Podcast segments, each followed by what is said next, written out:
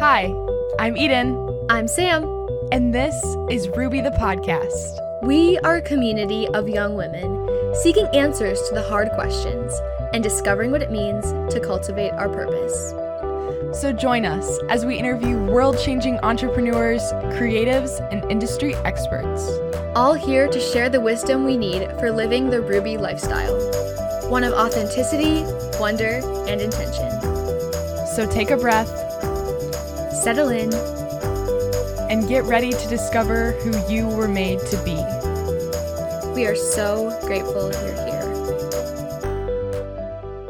It is almost summer, and Summertime. I'm really feeling like I need it. I don't know about you, Eden, or Yeah. anyone else, but it's kind of necessary it for is my mental health. It is necessary. I don't think I've ever wanted summer more. Like I, I keep saying that. Yeah, I keep telling everyone that. I have my countdown going on my phone, which I do like every year, but I am so ready to not be thinking about school. Mm-hmm. Yeah. Every day or every time we get out of school, mom and dad play this song. It's like summer. It's called "Summertime," I think, but it's like an old song, and Oh, it it's like summertime, summertime, some some summertime. But when we hear that song, it's like, oh yeah, summer. So I just like Gives want to hear that song. You know what I'm saying? like, yeah, play the song. Did you say gives me the buzz? no, no? Gives me the vibes. Oh. That's what I said. yeah, yeah. Um, no, but I even like, I don't know. I feel like I'm so done with school, but I'm not even halfway done. Oh, I With high know. school. It's it's hard. Uh, next year I'm gonna be a senior, which is insane. But yeah, and Sam still has two years. But but like they go they go really fast. Yeah, when it's just been done. a weird year. Yes, it has been a weird year, and it, it has felt very exhausting. But it's okay. We made it through. Mm-hmm. We're- almost made it through. Sorry, we almost. we will make it. you are almost done. We're almost done.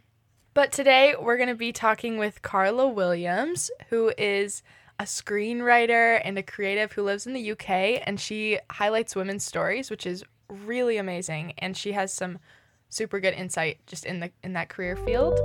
So this one's a great one, and we'll see you guys on the other side. Hi, Carla. We're so excited Hi. you're here. Did I see you have an Eeyore mug?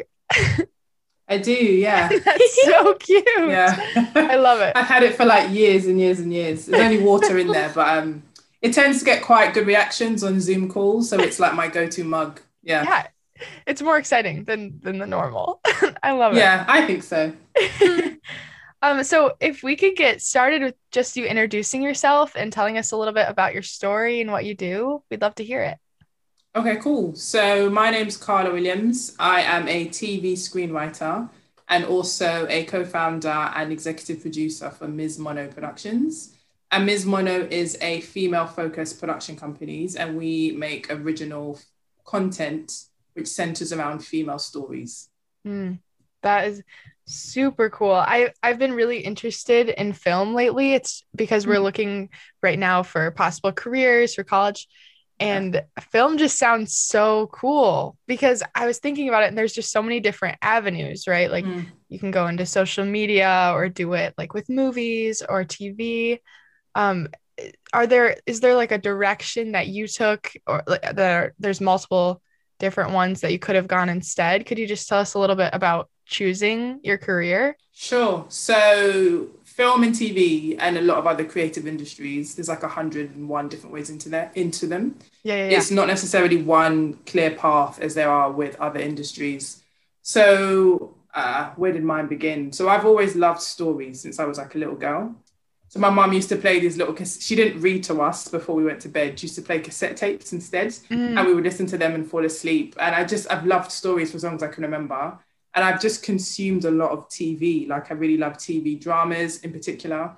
So I always, I guess I wanted to be a writer, but I just had no idea how to make that happen. So I come from like a working class black family, and I knew absolutely no one who worked in film and TV. So I started off actually in theatre because it was slightly more accessible than TV was. So I Sure, studied yeah. like GCSE drama, which is kind of like the high school qualification in the UK. And then I went on to do A levels, which you do before going to uni. Then I went to uni and did theatre studies. And then I left uni, couldn't find a job, and just worked in a shoe shop for like months and months and months. So I guess eventually I got back into writing and it was always something I did on the side. So for moving from theatre to TV, so I first built kind of um, I kind of built a bit of a network in theatre, got to know a few people. I had a couple of short plays produced. I was kind of longlisted mm-hmm. for a couple of awards. And then I decided I really want to pursue writing for TV. And I felt my ideas suited TV more than they did theatre and film, even. And then I just actually started writing TV scripts, which were absolutely terrible because I'd never written one before. and I made the awful mistake. Well, it's a brilliant mistake, actually. So I just cold called a production company and got put through to an, an executive. And I sent her a short film that I made that had done really, really well and was a it had like won a best screenplay award. She loved the film and was like, "Well, send me a TV script." And I sent her the terrible TV script that nobody had read. Hmm. And she proceeded to tell me how bad it was, like bullet point, bit by bit. She told me what was wrong with it. And it was probably one of the best things she's ever done because then I actually began to learn the craft of writing for mm. TV. Yeah. So I'd been to like a couple of events. I met this guy, this director who said he'd help me. So we were kind of working on the project together. And that's kind of how I started writing for TV. And it's just a combination of continuing to write, continuing to have new ideas, and building a network so that people can read the work that I'm writing. Um, yeah, that's how I got into it. Right. Yeah. Hmm. What inspired you to start writing um, about women's stories through that aspect of film?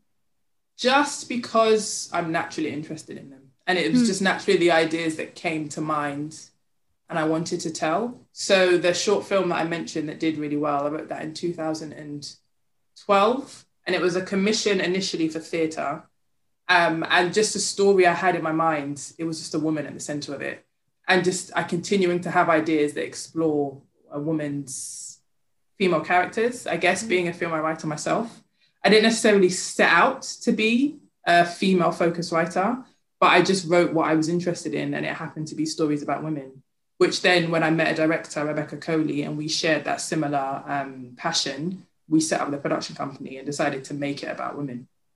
I love that. That's so cool. When you're out and about, how do you know when you see someone or something that makes a good story? Like what inspires you to go and say, oh, that needs to be made into a screenplay or I need to write this down? It hits me, is the best way I can put it. So, in particular, there's a the drama I'm working on at the moment, I was reading a news article about a quite famous actor, writer, producer guy. And I just was consumed by the news article. Like I would read one article and then I would jump to another and then jump to another. And I wanted to know everything about it. And it was in my head and I found it so fascinating. And then it just hit me this is the screenplay.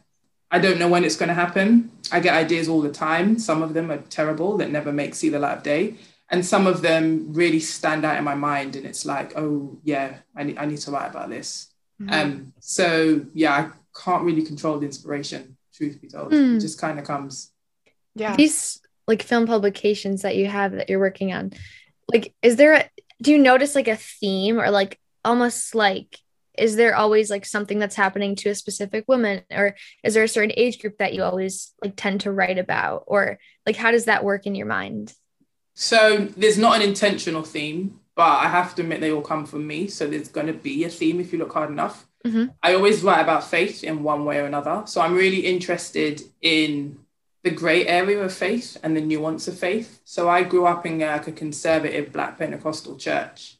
And it worked for me until I started to have quite large questions about the life and society and the world. So I'm really fascinated how faith plays into that grey area in between. So I would say that tends to come up quite a lot.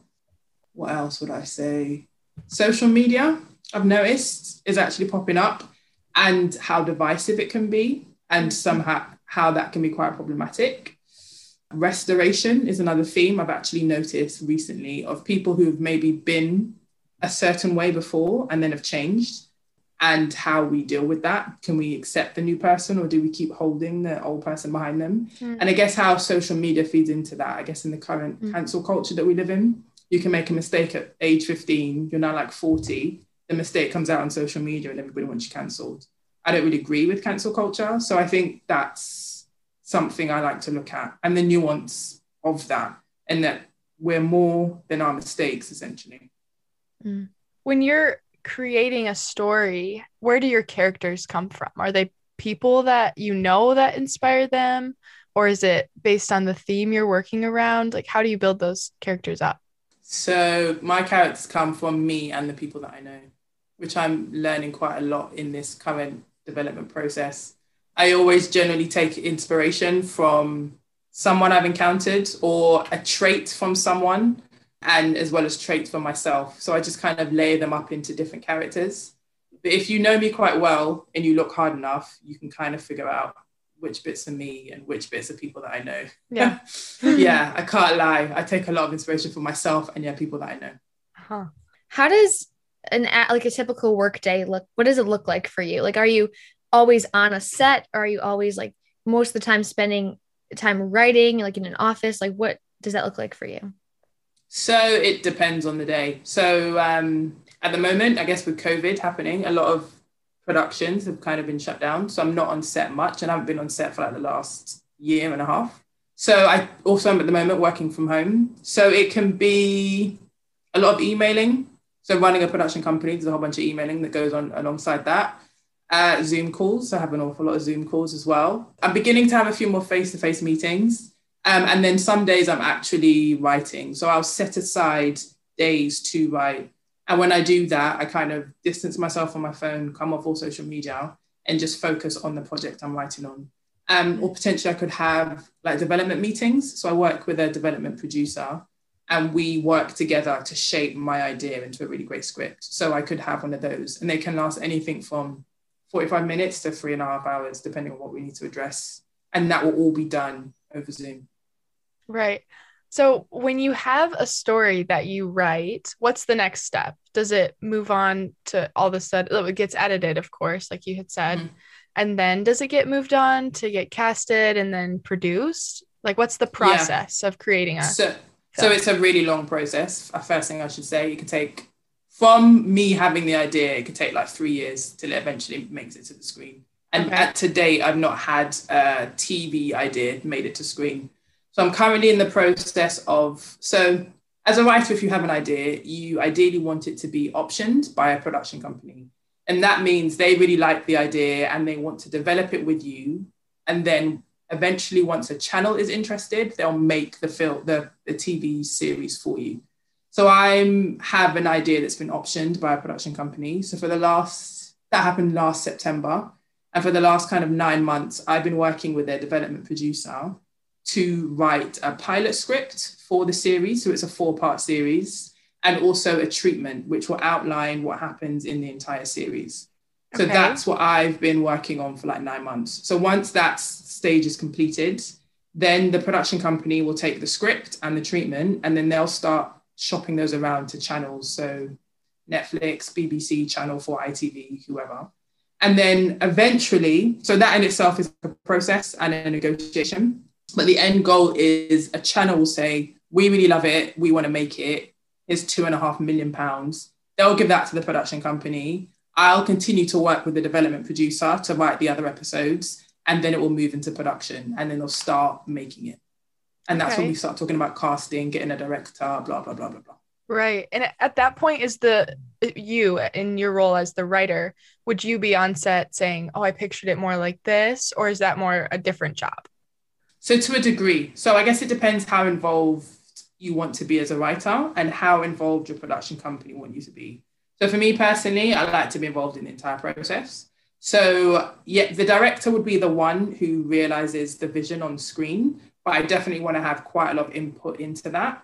But for me, fundamentally, it's about finding a, the right director. So a director who really understands what I'm trying to create. Right. So right. that I can then trust them and their vision to not take away from what I've already written, essentially. Mm-hmm. Um, and then potentially, I also want to be involved in casting because I think the cast for me is really important. Um, so I would mm-hmm. love to be involved in picking the right cast to kind of bring this to life. Mm-hmm.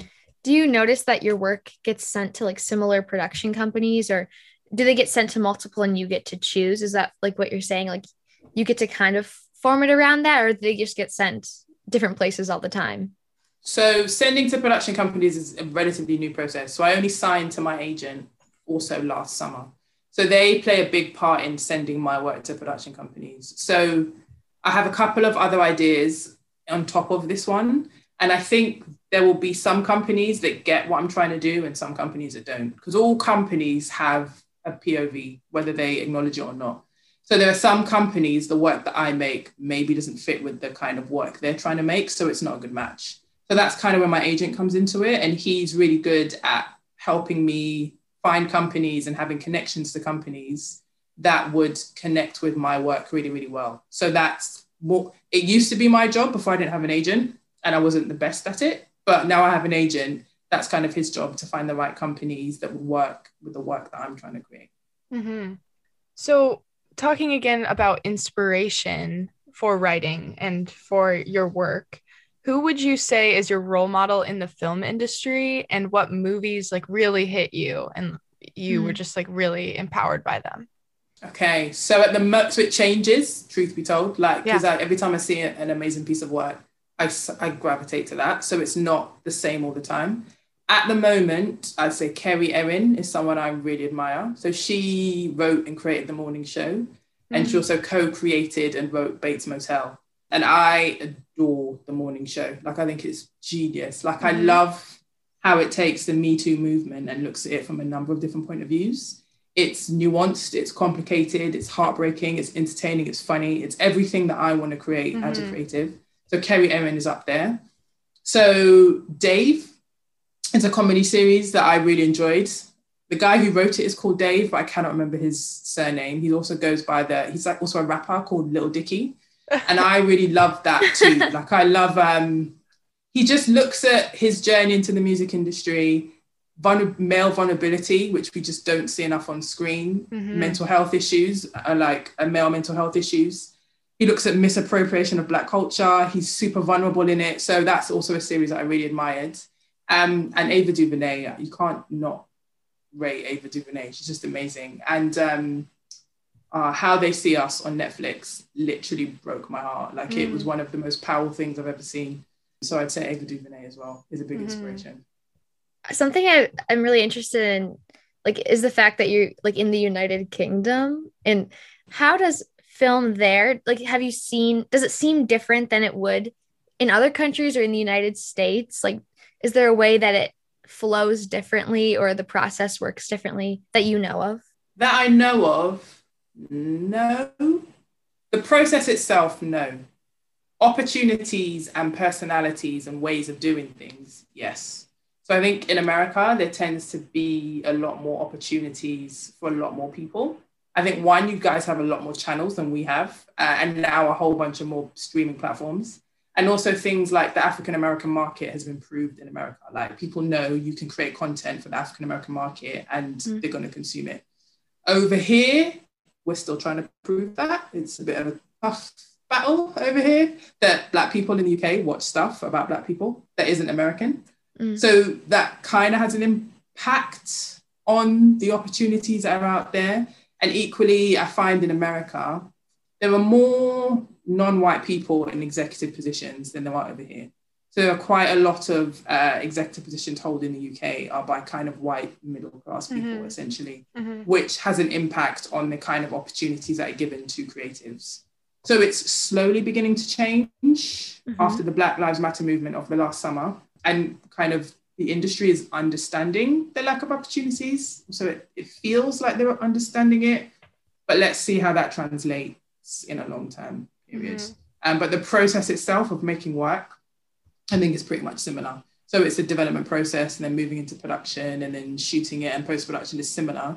It's just how many opportunities there are and who gets those opportunities, I would say. Mm-hmm. What what genre do you think you gravitate towards the most when creating a piece? I, I heard you mention humor earlier. And is that like a big factor for you when you're writing?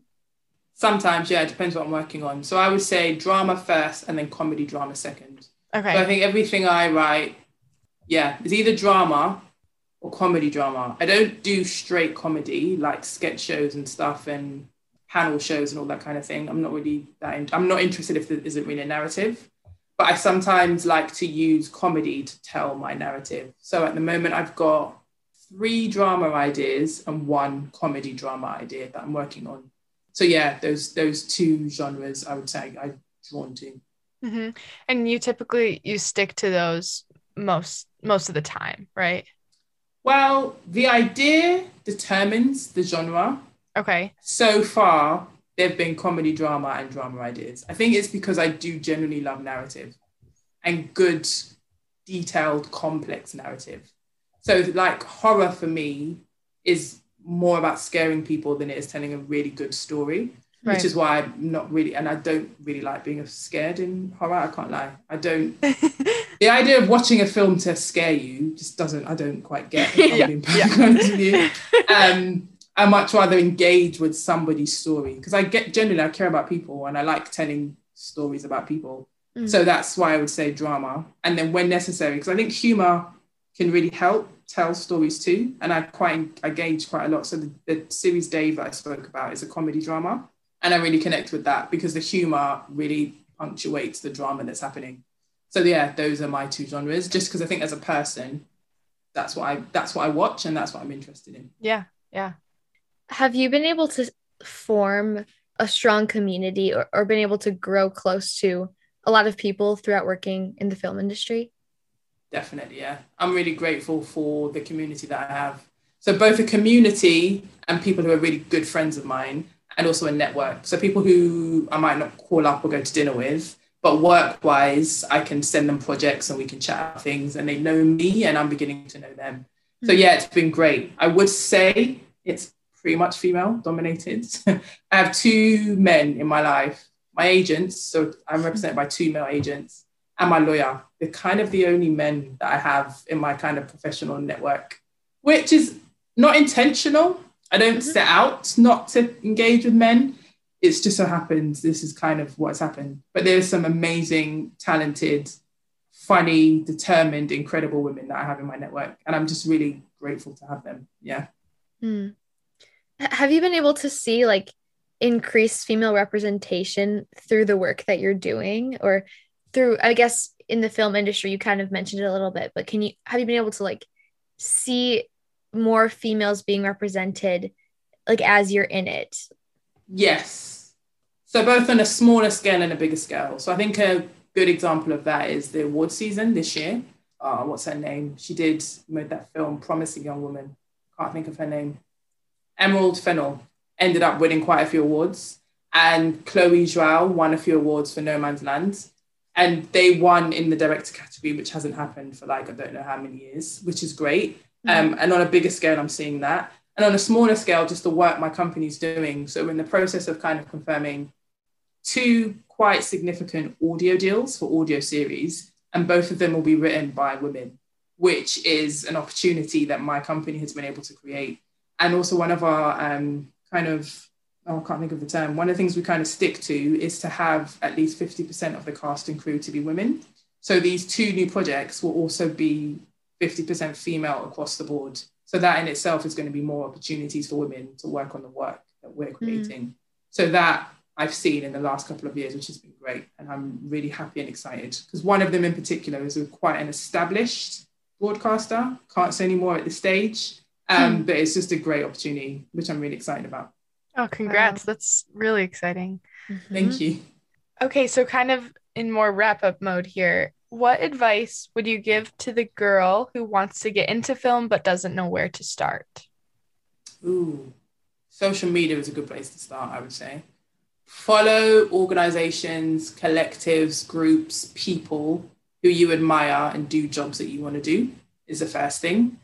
Uh, engage as much as you can in events, whether they be online or in person. Like you don't necessarily, so people have a, a massive fear of networking, but you can make networking work for you. You can do it in a way that's comfortable for you, which is what I do. So I'm definitely not a work the room kind of person, but I like having conversations one on one with people. So that's my way into networking. If there's someone interesting I want to talk to, I try to be brave enough to go up to them and talk to them. So I would say start going to events and just beginning to meet people, like minded people like yourself. Even if you set yourself a target of going to like two Zoom events a month, and the first one you might not meet anyone, second one you might not meet anyone, but just to see what's going on in the industry, people around you, what people are doing, what they have to say, and just try to start to get to know people that way is what Yeah. I would say. Yeah. Um, this is a question that we always love to ask our podcast guests if you could go back to your 16 year old self who doesn't really know where you are today and hasn't seen the things you've been able to do and get into, what would you tell her? What would I tell 16 year old Carla? You are good enough. You are talented enough. And don't be afraid. Like, push yourself and don't let fear and self doubt stop you. Because my, I think my only regret is I wish I could be where I am now earlier. But mm-hmm. fear, self doubt, not thinking people like me could work in film and TV prevented me from doing so. So that's what I would tell 16 year old Carla. Like, forget about the university degree. You don't need it. Just start working in film and TV. Start getting to know people and believe in yourself because you are good enough. That's really good. So, where can our community support you in the work you're doing? Where can we find you on social media and support you? Cool. So, we're on Twitter and Instagram is a good place, and we post regularly. I don't post. We have a, a social media and marketing manager who's also called Carla randomly. Who's brilliant. It. Yeah, I know. who's brilliant and she does all of our posting. But we're super, we'd like to engage with people. We post regularly. We're also having regular events as well. Um, it's an event called Ms. Mono Meets, which gives kind of emerging filmmakers, people interested in the film industry, an opportunity to ask questions to women that work in the industry already. So we've got an event on Monday, the 17th, mm-hmm. which it features two Black female British screenwriters, which I'm really excited to be kind of sharing with people then. So you can come to the event, you can sit and listen to the whole thing and not engage at all. It's all online, or you can ask some questions. You can do either. So we post about that as well. So you can find us on Instagram, we're Ms. Mono Productions, which is M S M O N O Productions. And on Twitter, we're Ms. Mono Prod, P R O D. Um, you could also go to our website, which has everything on there, which is www.msmono.com. Carla, it has been so amazing to just chat with you and get to hear your story and get a little glimpse into everything you're doing. It sounds absolutely incredible. Mm-hmm. Oh, thank, thank, you very you. much. I really enjoyed it. It was great. It was it was so good. You have such good insight on everything. It's really interesting to hear about. It's really mm-hmm. good. Thank you. I appreciate that. Well, thank you for being on here today. And I just know this episode is going to inspire so many people. Oh, that was so good. Mm, Eden, I just the whole time we were listening to it, uh, I just kept thinking of you because that's like your dream. I know.